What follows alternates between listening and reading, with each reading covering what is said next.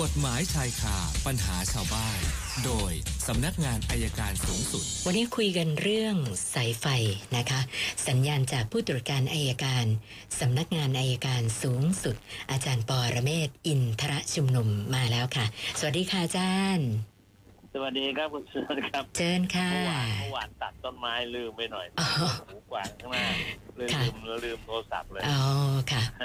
มันลบกลัวพายุจะพัดฮะ ก็มันเลยร้อนไปหน่อยไม่เป็นไร ค่ะ วันนี้มาคุยกันเรื่องสายไฟเมื่อเช้ามีมีข่าวออกมาแล้วสายไฟหล่นลงมานะครับ แล้วก็ เสร็จแล้วมีคนขับรถมอเตอร์ไซค์ไป ก็โดนอีกโดนสายไฟเกี่ยวคออีกปัญหาเนี่ยคำถามว่าจริง ๆ แล้วใครรับผิดชอบต้องยังเรียนอย่างนี้อีกครั้งหนึงนะครับว่าจริงๆนะเสาไฟฟ้าเนี่ยเป็นของการไฟฟ้าจากภูมิภาคหรือว่านครหลวงก็สุดแท้แต่ประการที่สองคนที่มาพาดสาย ไฟสายต่างๆ สายโทรศัพท์ สายสื่อสารอะไรที่เกี่ยวกับสายไฟฟ้าเนี่ยเกี่ยวเกาะกับต้นไฟฟ้าเขาต้องเสียค่าค่าพาดนะครับค่ะเป็นต้นละเท่าไหร่ผมจำไม่ได้ค่ะเพราะฉะนั้นโดยหลักการแล้วเนี่ย การไฟฟ้าไม่ว่าจะนครหลวงหรือภูมิภาคที่พาดสายไฟเหล่านี้อยู่ แล้วกับสายโทรศัพท์ก็ดีองค์การโทรศัพท์ก็ดีหรือสายเคเบิลก็ดี ถ้าของใครรวมกันอยู่ แล้วมันตกลงมาการไฟฟ้ายังต้องรับผิดชอบอยู่ดี และเจ้าของสายเหล่านั้นก็ต้องรับผิดชอบก็คือไม่ระมัดระวังดูแล เหมือนกับเมื่อสองวันก่อนที่ฝาท่อเปิดแล้วคนตาบอดตกท่อ อันนั้นนะครับ ท้องถิ่นก็ต้องรับผิดชอบครับ ยังไงก็ต้องรับผิดชอบนะครับ เพราะงั้นฝากฝากไว้เอ่อเจ้าของสายเสาไฟฟ้าเนี่ยก็ต้องกลับมาดูบ้าง วันนี้เราไม่ค่อยเห็นไฟฟ้าจะมาดูอย่างเดียวก่อนดีที่จะตัดต้นไม้ แต่ว่าตอนนี้สายห้อยเนี่ยผมว่าน่าจะแจ้งให้การไฟฟ้ามาช่วยๆกันทำนะครับค่ะเพราะนี่เป็นอันตรายทีเดียว ก็ฝากเป็นความรู้ไว้แค่นี้แหละครับค่ะ วันนี้คุณนันมีคำถามไหมครับ เริ่มที่คุณนันทยาค่ะอาจารย์บอกว่า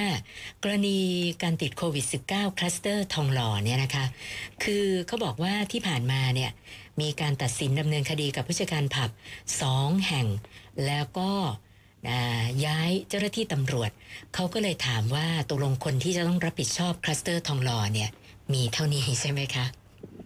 มันต้องมีมากกว่านี้ครับค่ะ แต่ว่ามันยังไม่ชัดแจ้งนะ คือคือสถานบริการนะครับสถานบริการสถานบันเทิงเนี่ยกฎหมายกำหนดให้ให้ผู้จัดการเป็นคนรับผิดชอบ ผู้จัดการสถานที่เหล่านั้นเป็นผู้รับผิดชอบค่ะยังไม่ได้พูดถึงเจ้าของ ทีนี้มันก็ต้องน่าจะต่อไปมันน่าจะต้องแก้ไปถึงเจ้าของเนี่ยมันก็หลักการเดียวกันคือเจ้าของก็ต้องควบคุมดูแลผู้จัดการ ประการที่สำคัญนะครับ สถานบริการบางแห่งวันเนี้ยไม่รู้ว่ามีได้รับอนุญาตหรือไม่รับอนุญาต อันนี้ที่ผมเคยเรียนคือนะว่าจริงๆแล้วเนี่ยสถานบริการควรจะมีภาพ ใบอนุญาต ติดไว้ข้างหน้าสถานบริการ เช่นเดียวกับกรณีของสมาคมชาปนกิจสงเคราะห์สมาคมชาปนกิจสงเคราะห์เนี่ยต้องทำต้องทำใบอนุญาตเนี่ยมาแปะไว้หน้าประตูทางเข้าเลยนะครับผมว่าสถานบริการก็น่าจะต้องทำเหมือนกัน ถ้าใครทำปลอมก็ได้โดนข้อหาปลอมสักข้อหาหนึงซึ่งมันน่าจะหนักขึ้นนะครับ ค่ะ ส่วนคุณยานพัฒน์นะคะ อันนี้ก็เหนื่อยหน่ายกับปัญหาสลากกินแบ่งรัฐบาลบ้านเราที่ไม่เคยแก้ปัญหาได้ ขายเกินราคากันตลอด เขาถามมาว่า ถ้าเขาจะแจ้งความดำเนินคดีตามมาตรา 157 กับผู้บริหารและกรรมการของกองสลากเขาสามารถทำได้ไหมคะอาจารย์เรื่องแบบนี้ คือบางทีมันอาจจะไกลเกินไปนิดนึงและผู้บริหารอาจจะไม่ทันลงมาดู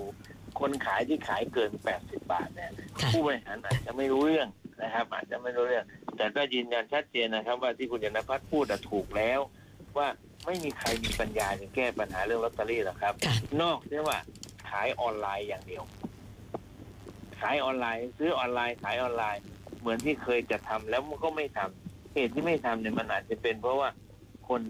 คนที่ได้ประโยชน์ หรือคนที่เสียประโยชน์ มันยังไม่ยอมอยู่หรือเปล่านะครับค่ะเพราะถ้าขายออนไลน์ขายจากตู้เนี่ย ใส่ไปแปดใส่ไปร้อยทอนยี่สิบเลือกเลขได้เนี่ย ผมว่าจบ แต่เขาอาจจะห่วงเรื่องคนพิการคนที่ไม่มีงานทำค่ะจริงๆมันน่าจะมีคนคุมตู้มันก็น่าจะมีตอนนั้นแล้วกินเปอร์เซ็นต์เอาน่าจะแก้ปัญหาได้ดีกว่าค่ะ คุณบรรพศไปกู้เงินนอกระบบนะคะเขาบอกว่า ดอกร้อยละสิบปัญหาคือต้องส่งดอกเป็นรายวันนะคะ วันละหคกรับร้อยบาท ช่วงนี้หาเงินยาก บางวันเนี่ยเขา ไม่มีจ่ายนะปรากฏว่าเจ้าหนี้ก็ไม่ยอมนะจะเก็บเงินทุกวันนะคะ ตอนนี้เขาไม่รู้จะหาทางออกกับชีวิตตัวเองยังไงแล้วนะคะ สอบถามมาบอกว่า อาจารย์พอมีข้อแนะนำให้เขาหน่อยไหมคะเขาต้องทำยังไงกับชีวิตแนะนี้นำว่าแจ้งความดำเนินคดีเลยครับ แจ้งความคืออย่าไปกลัว แจ้งความดำเนินคดีให้ตำรวจเข้ามาดำเนินการเพค่ะราะจริงๆสำนักงานตำรวจแห่งชาตินะเขามีศูนย์ปราบปรามตัวนี้อยู่เขาล้างทีเดียวหมดเลยนะครับค่ะแต่แต่แต่ถ้าเรายังกลัวอยู่ก็จะเป็นอย่างเงี้ย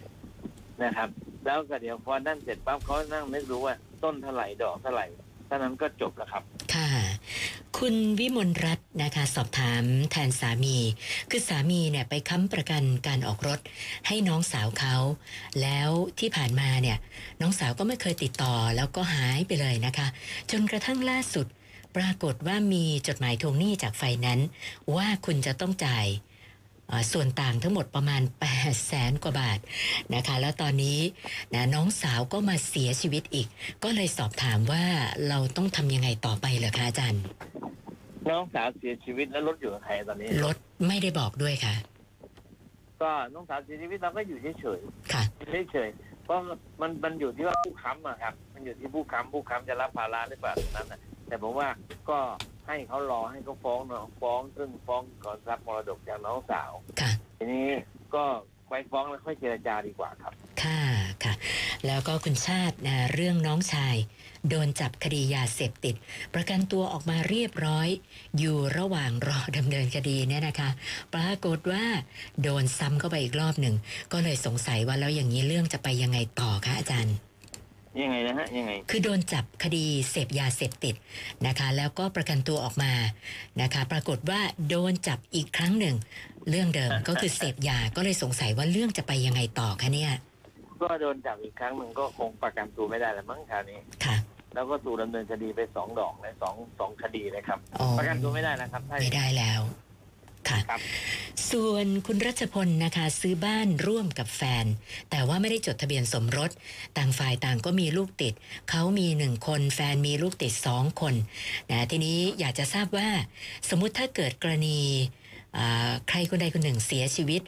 นะคะหรือว่าเสียชีวิตทั้งคู่เนี่ยนะตรงนี้บ้านเนี่ยจะเป็นของใครต่อเลยคะอาจารย์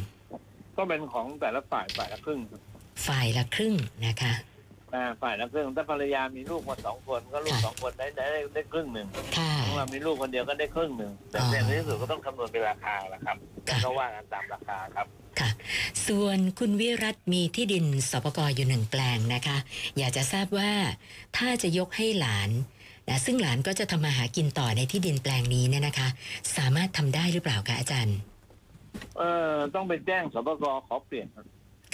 ค่ะขอเปลี่ยนยกให้ได้แต่ต้องไปเปลี่ยนหลานต้องเป็นเกษตรกรด้วยนะค่ะถ้าหลานไม่เป็นเกษตรกรก็ไม่ได้ครับ ค่ะ เอออาจารย์ครับปกติที่สปกรเนี่ยเราจำเป็นจะต้องให้เฉพาะลูกหลานญาติพี่น้องเราไหมคะ ไม่จำเป็นครับอ๋อ คือถ้าใครจะทำมาหากินต่อเนี่ย เรามีสิทธิ์โอนให้คนนั้นได้ ใครก็ได้ที่ที่จะรับช่วงสิทธิ์นะครับ ค่ะ แต่คนที่รับช่วงสิทธิ์ต้องเป็นต้องเป็นเกษตรเกกษรตรกรนะคะ ท่านสุดท้ายคุณปรียานุษนะคะ เพื่อนบ้านปลูกต้นไม้ขนาดใหญ่นะปรากฏว่าปัญหาพื้นๆเลยก็คือ ใบไม้ปลิวเข้าบ้าน ฝนตกนะท่อก็อุดตันนะคะ วันไหนกิ่งไม้จะหักลงมาก็ไม่รู้ คุณปรียานุษก็ไปบอกให้เขาตัดบ้าง ปรากฏว่าคำตอบของเขาเขาพูดประมาณว่า ต้นไม้ก็ปลูกมานานละ นานก่อนที่คุณปียนุชจะย้ายเข้าไปอยู่สรุปว่าไม่ตัดนะคะ ก็เลยสงสัยว่าเจอแบบนี้เราทำอะไรได้บ้างคะอาจารย์ ไม่ใช่หรอกครับ คือถ้าต้นไม้มันจะก่อให้เกิดอันตรายกับคนอื่นแล้วเนี่ยค่ะ เขาก็ต้องตัดไม่ใช่บอกต้นไม้อยู่มานานนะของผมก็ต้นไม้อยู่มานานเหมือนกันค่ะ นะครับมาให้ร่มนี้เลยผมตัดออกร้อนเลยตอนนี้ แต่ว่าถ้ามันไม่ตัดเนี่ย พายุมันมาแล้วมันจะมันโอนเองโอนเองจะล้มนะครับ ค่ะ ผมว่าอันเนี้ยถ้าใบบอกเขาแล้วและต่อมาเนี่ยถ้าเกิดมีพายุมาแล้วไม้ล้มเข้ามาเนี่ยเขามันต้องรับผิดชอบเลยนะครับค่ะ นะวันนี้เข้ามาทั้งหมด 8 คำถามรวมกับของเดิมก็เป็น 469 คำถามแล้วค่ะอาจารย์ โอเคครับ เดี๋ยวพรุ่งนี้ก็ต่อกันใหม่ครับ ค่ะสวัสค่ะดีครับวันนี้ขอบคุณมากค่ะ สวัสดีค่ะ อาจารย์ปอระเมศวร์อินทระชุมนุมค่ะ กฎหมายชายคาปัญหาชาวบ้าน